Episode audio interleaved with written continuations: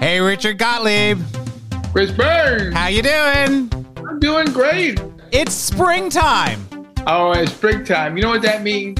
What does that mean? that means that Chris Heatherly is our guest today.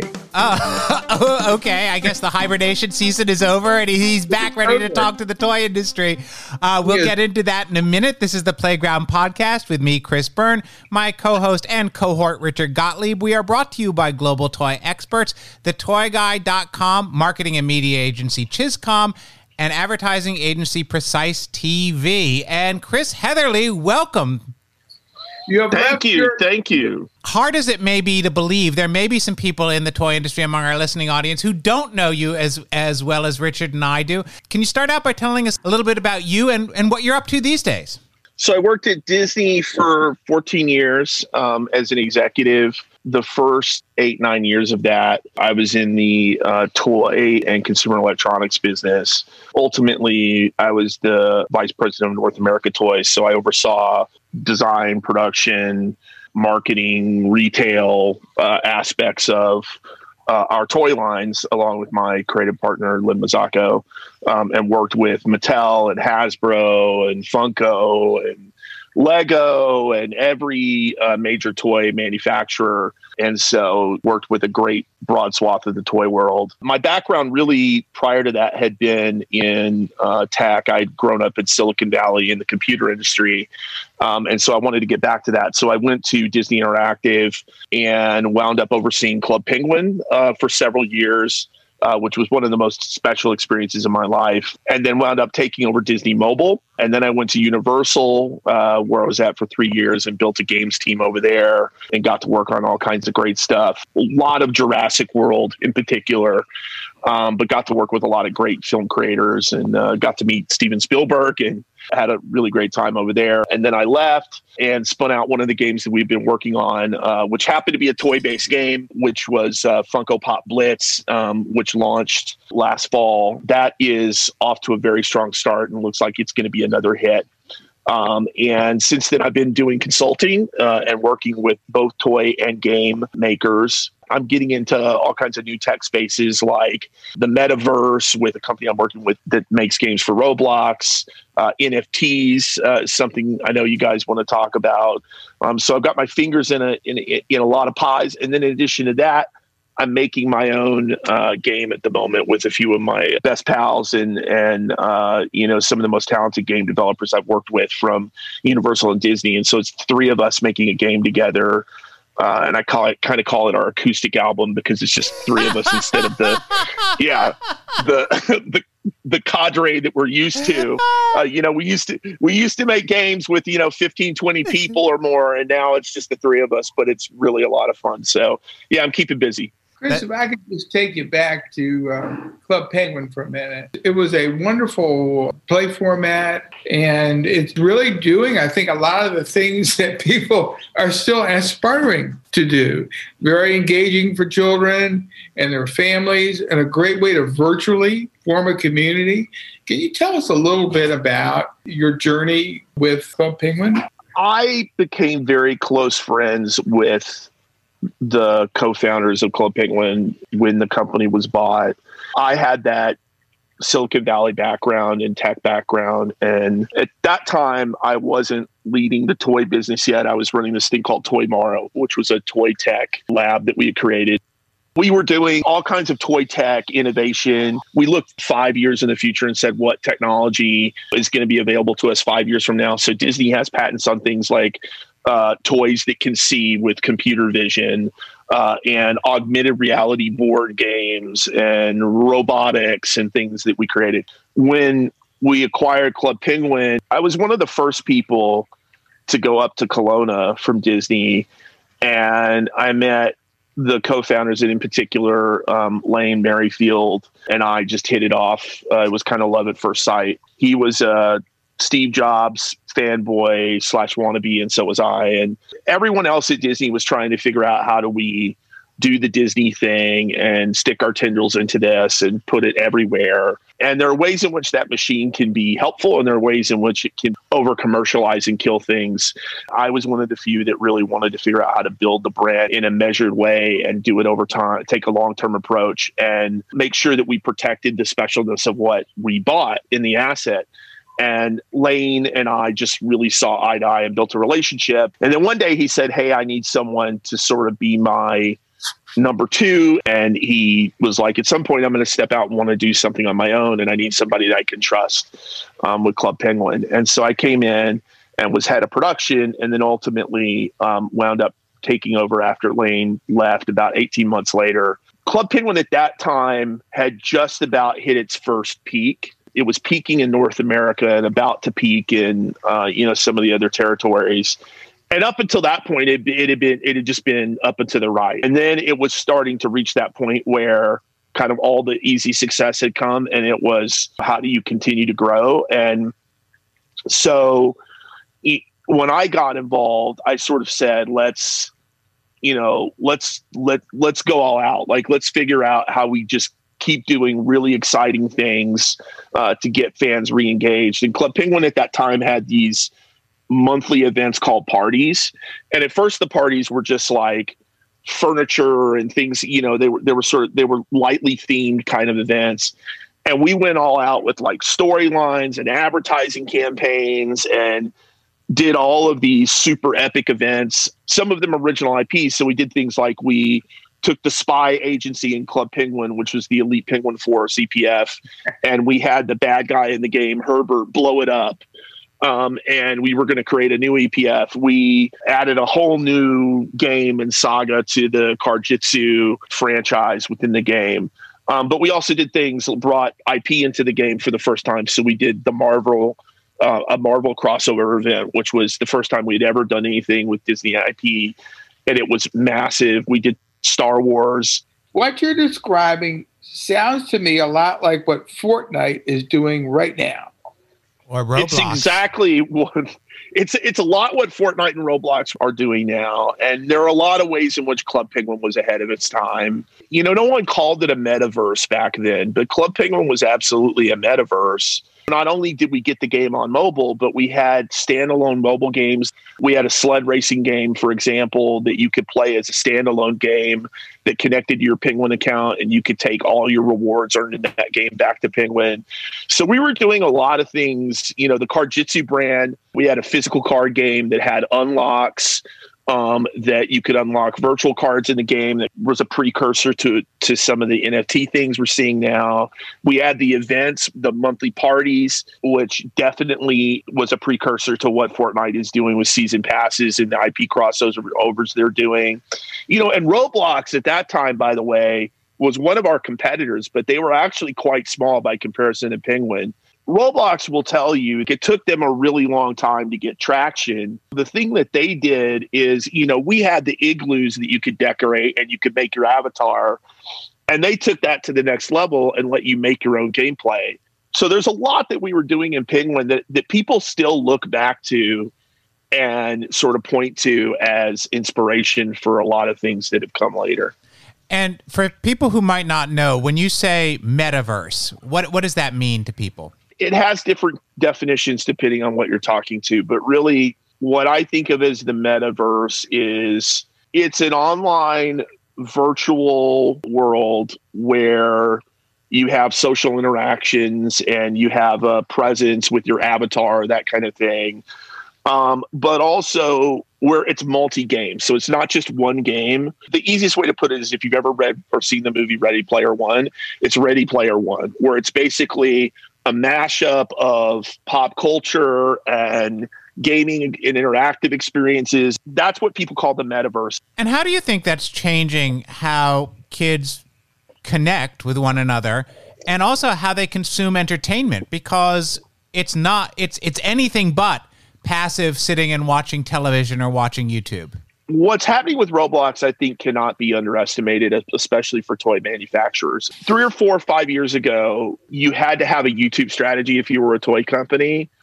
I feel like today you have to have a Roblox strategy. I saw an article the other day that said that half of all kids in North America played Roblox over the p- pandemic. And I don't doubt that. I mean, Roblox and Minecraft have really aggregated the kids' audience. And what's happened in kids' entertainment um, since I was at Disney, you know, back in those days, if you wanted to create a new IP, you know, the dream was you get a show on Disney Channel or Nick or Cartoon Network.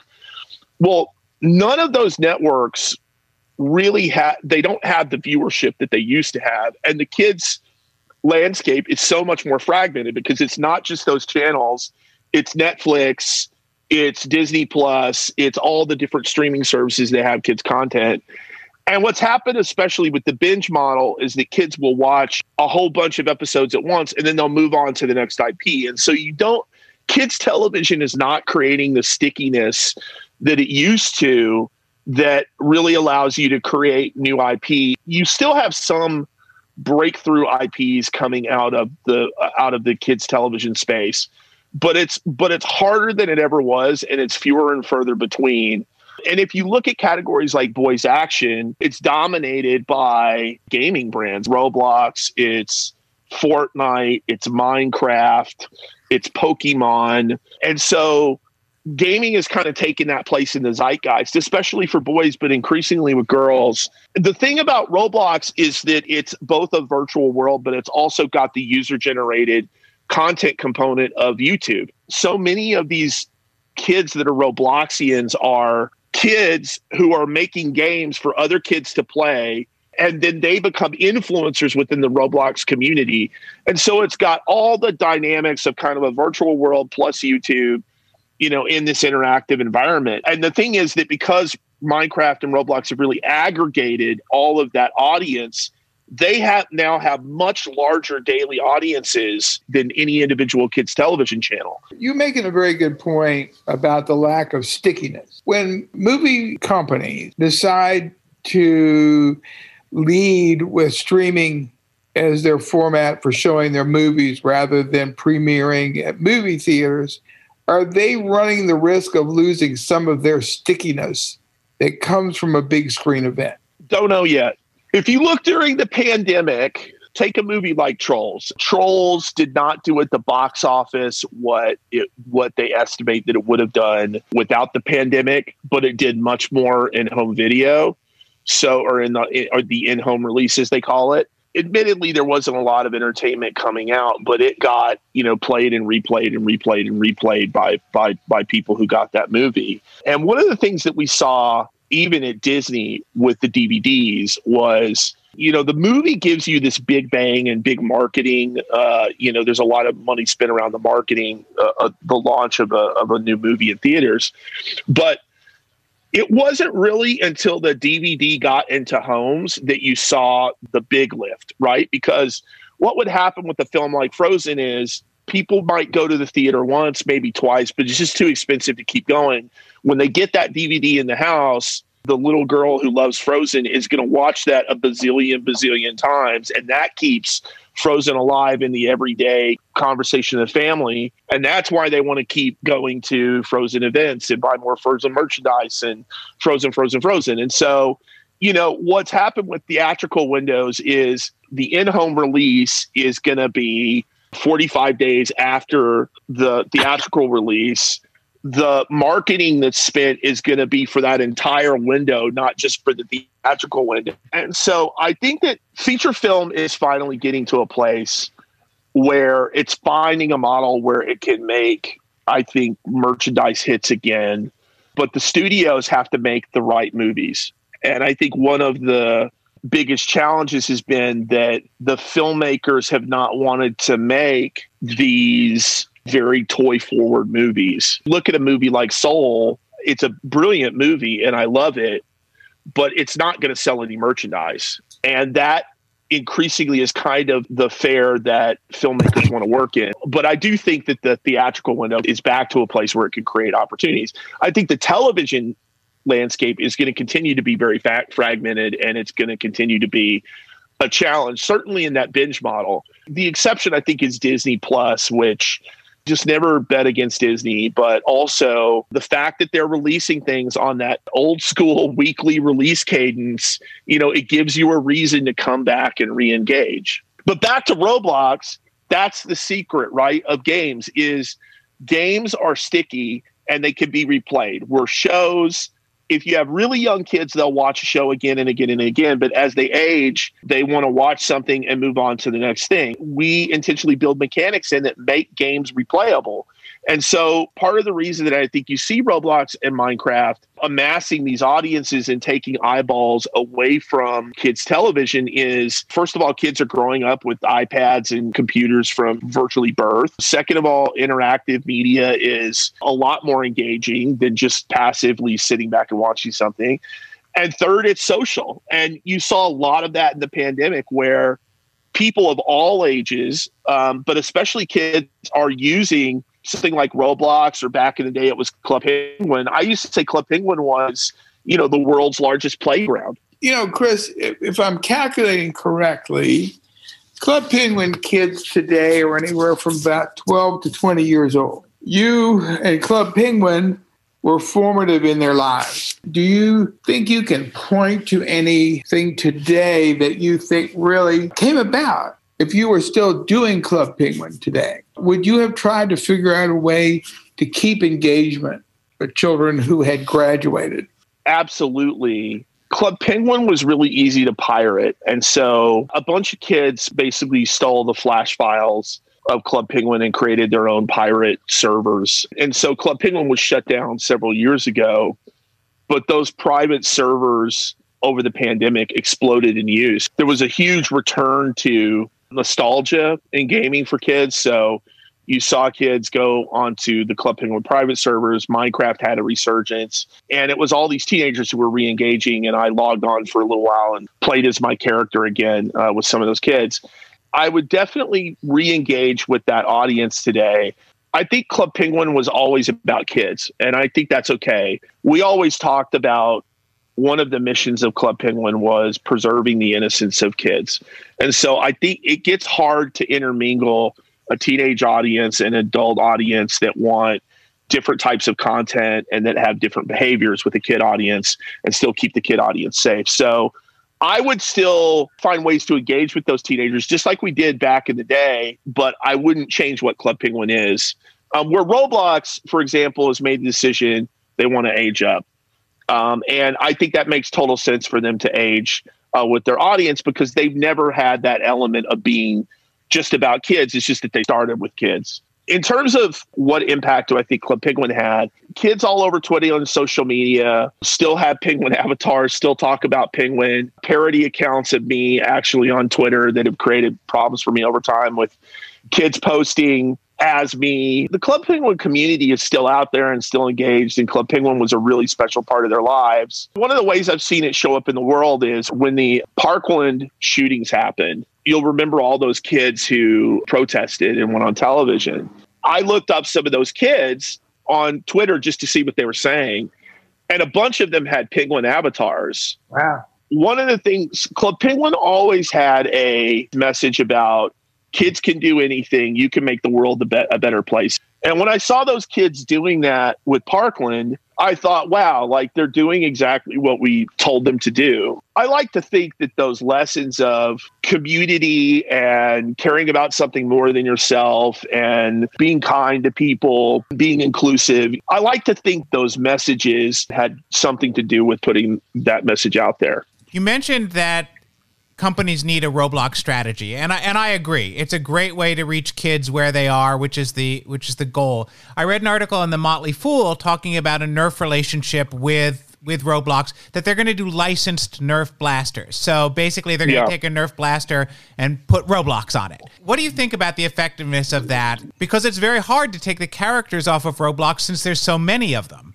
How do you? What do you yeah. think a licensing strategy would be for a brand engaged with Roblox? I think the wrong way to think about it is as Roblox monolithically and to think of it more in a way like Lego, where what Lego has done is subsegment into these different themes that reach different audiences. You're seeing that happen with Roblox as well. One of the most popular games on there is called Adopt Me. It's all about pet adoption and care and nurture.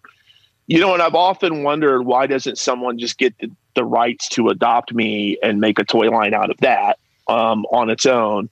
So I think where we were is like Roblox creating its toy line that's about the Roblox figures and everything. Where I think it's going to go is Roblox as a platform that can launch a lot of different toy brands. One of the things that's interesting about Roblox, however, and one of my critiques of them is they automatically get licensing rights to anything that's on their platform as a pass through.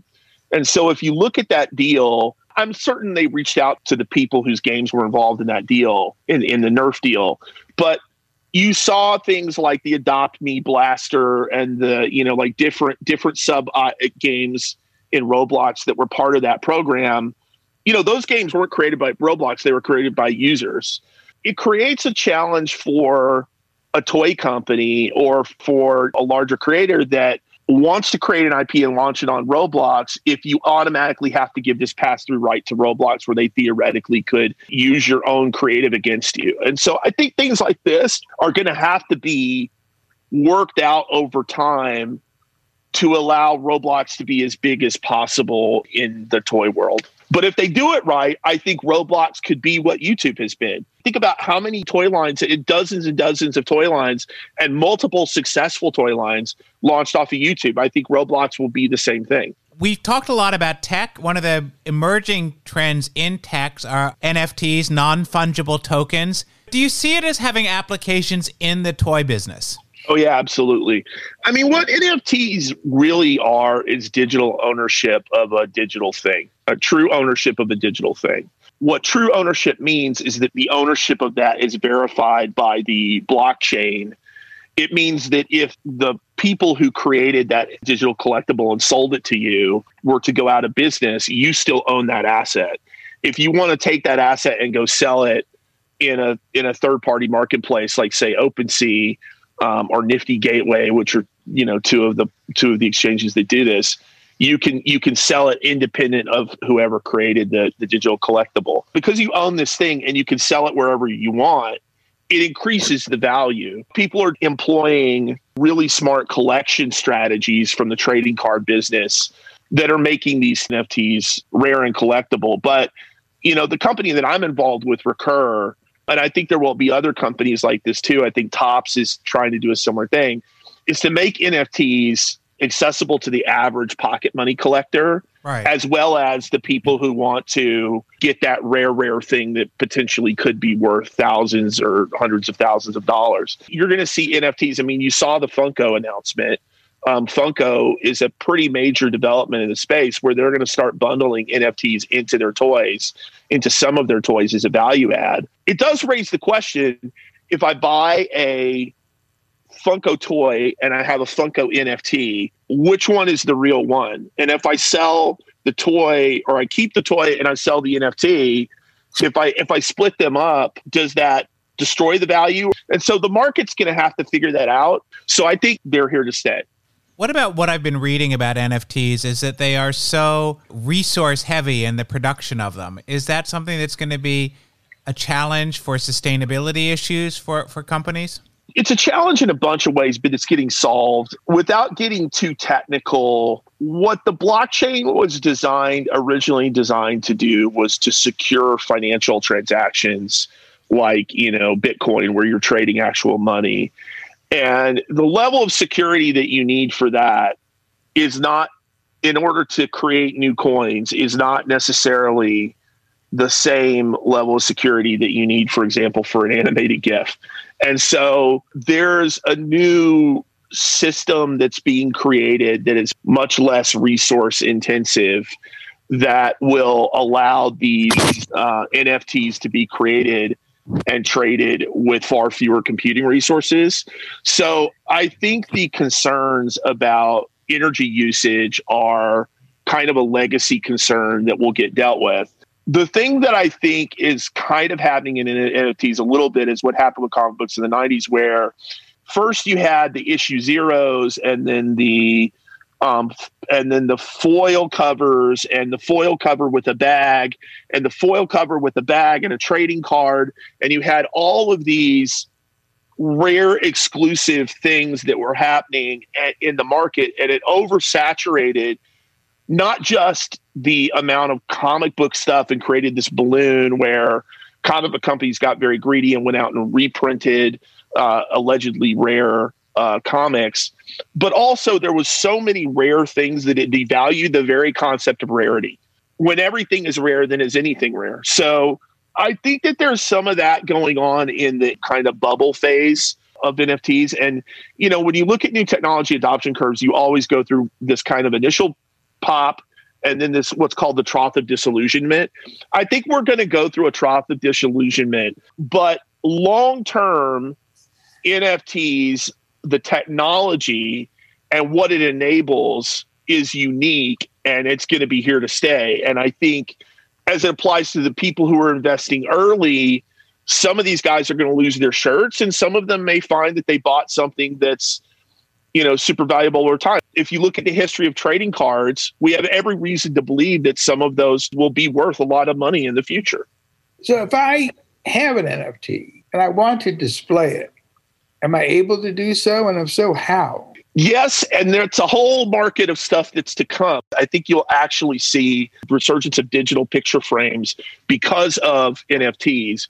But then the other thing that's being worked on that's interesting um, is there's a company I think it's called Living Window that is doing a um, holographic display that uh, that people are looking at using as a way to display NFTs the other thing that you could do with NFTs that we anticipate is not too long from now, you could go into Minecraft or you could go into Fortnite and take that digital piece of art and hang it up in your room in one of these MMOs. And so we've yet to see all the applications for NFTs. The other thing that's interesting about NFTs is they're upgradable. So what an NFT really gives you is it's like a certificate to own something.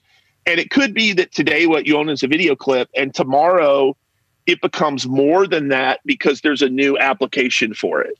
Chris Heatherly, we're going to ask you the question we ask everybody who joins us on the Playground podcast. Tell us a secret. I think the secret is that games and animation are going to merge and become a new, interesting kind of hybrid of interactivity and high fidelity entertainment. I saw that Brad Lewis, who had worked on Ratatouille, had worked on the Cars 2 sequel, just made an animated short using the Unreal Engine, which is a game engine for those who don't know. What's interesting about that is the stuff that's made in the Unreal Engine is made in real time. Um, meaning it's not you, you don't have to render it out it's rendered as you view it and so what that means is that it can also be interactive. And so I think this whole interactive TV slash movie hybrid thing is a whole new medium. It's kind of a game and it's kind of a film television. But I think for our space, for the kid space, it will be something that will be an exciting new medium that kind of combines the the best of both worlds. So, Chris Heatherly, you have built a career being at the forefront of the next things in tech. I expect that this hybrid is coming, and we expect you to be at the forefront of that. And we certainly thank you for spending the time with us today on the Playground Podcast. Always a pleasure. Thank you. This is the Playground Podcast, and we'll be right back with the end cap. And now we come to the part of the show that we call the end cap, where Richard and I talk about issues that are confronting the toy industry and will probably have some far reaching implications. And today, we're talking about the phenomenon of dollar stores. There are about 30,000 of them around the country in the US compared to about 4,700 Walmarts. And Richard, you just wrote an article about this. Yeah, uh, it's very interesting that most of the store openings, as a matter of fact, uh, I believe it's like 50% of the store, new store openings in 2021 are by Dollar General, Family Dollar, Dollar Tree, and Five Below. Now, when we use the term dollar stores, we're really not talking literally about stores that only sell products for a dollar, but we're really talking about chains that have the word dollar in the name, and these are chains that focus on the lowest income groups. These are people who generally do not have credit, do not have access to the internet. And as I think one Dollar General buyer told me once, um, described their, their customer this way that they don't buy gloves until it's cold. They don't have the money to anticipate the seasons. Uh-huh. So it's a low economic shopper. And so we are seeing potentially an outside influence of these lowest income retailers on the bricks and mortar sphere. We are, and they are not without controversy. As I've been reading about this issue, I keep seeing that there are towns and municipalities that want to limit the dollar store openings because they say that they contribute to food deserts and that they contribute to a competitive environment where traditional supermarkets can't open and compete. But we're really going to talk about it in terms of the toy business because for years, the dollar stores were where toys that didn't sell went. And you would find them there. You'd find configurations of toys that that were done for that. But really as these grow these are going to be a destination for shoppers and they're going to have an impact on the toy business. Well a, a couple of things have happened. Uh, one chris is during tougher economic times somebody who might have walked the aisles of walmart suddenly finds themselves walking the aisles of uh, family dollar right uh, simply because they don't have as much money. And I have to give it to these chains. They, they give incredible value because of their buying power. Dollar General has over 16,000 stores. They have the ability to buy at very, very low prices. So, what's happening is they're growing in part because of this uh, leveling down.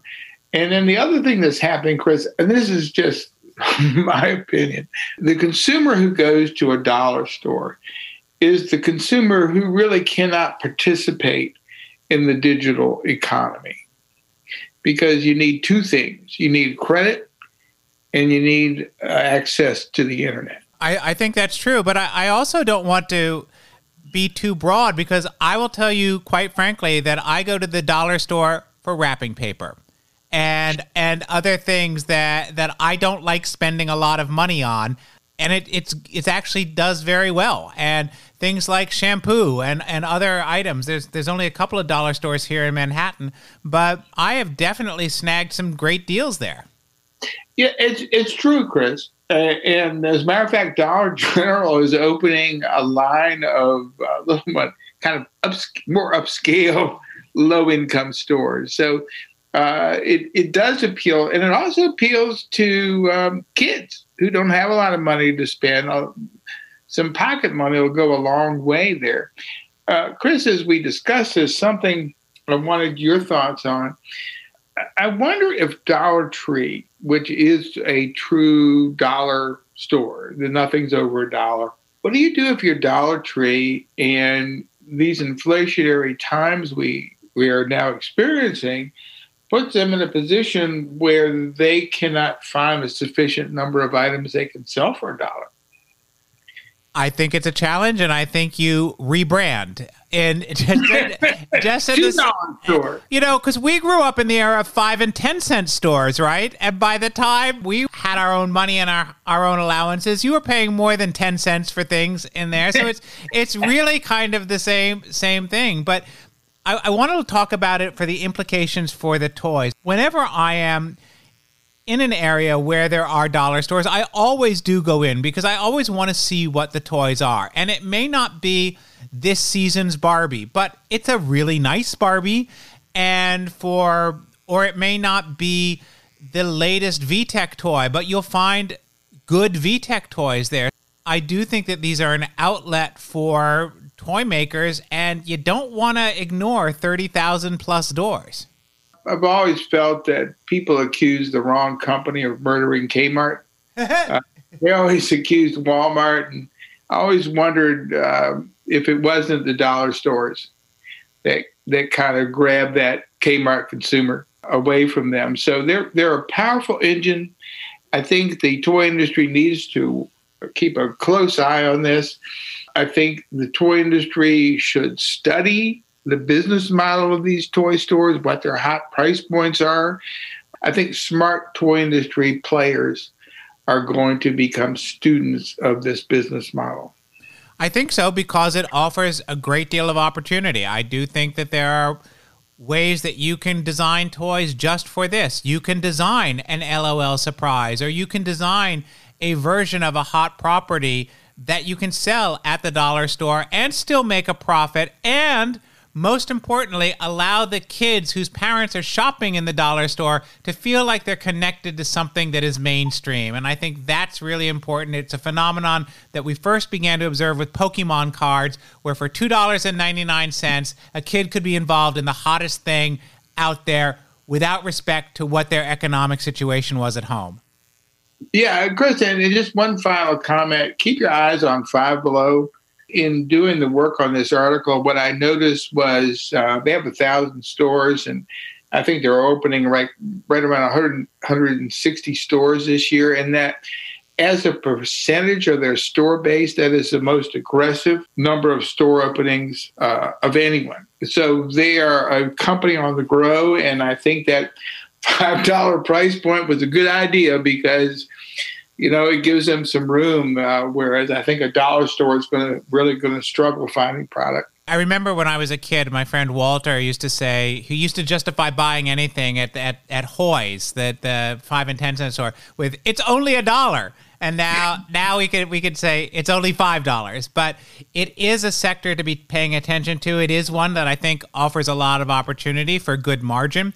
And we hope we've offered you a good opportunity to think about something that is top of mind. This is the Playground Podcast with me, Chris Byrne, and my co host and cohort, Richard Gottlieb. We are brought to you by Global Toy News, thetoyguy.com, marketing and media agency ChizComm, and Precise.tv. Thanks for tuning in, and we'll see you next time.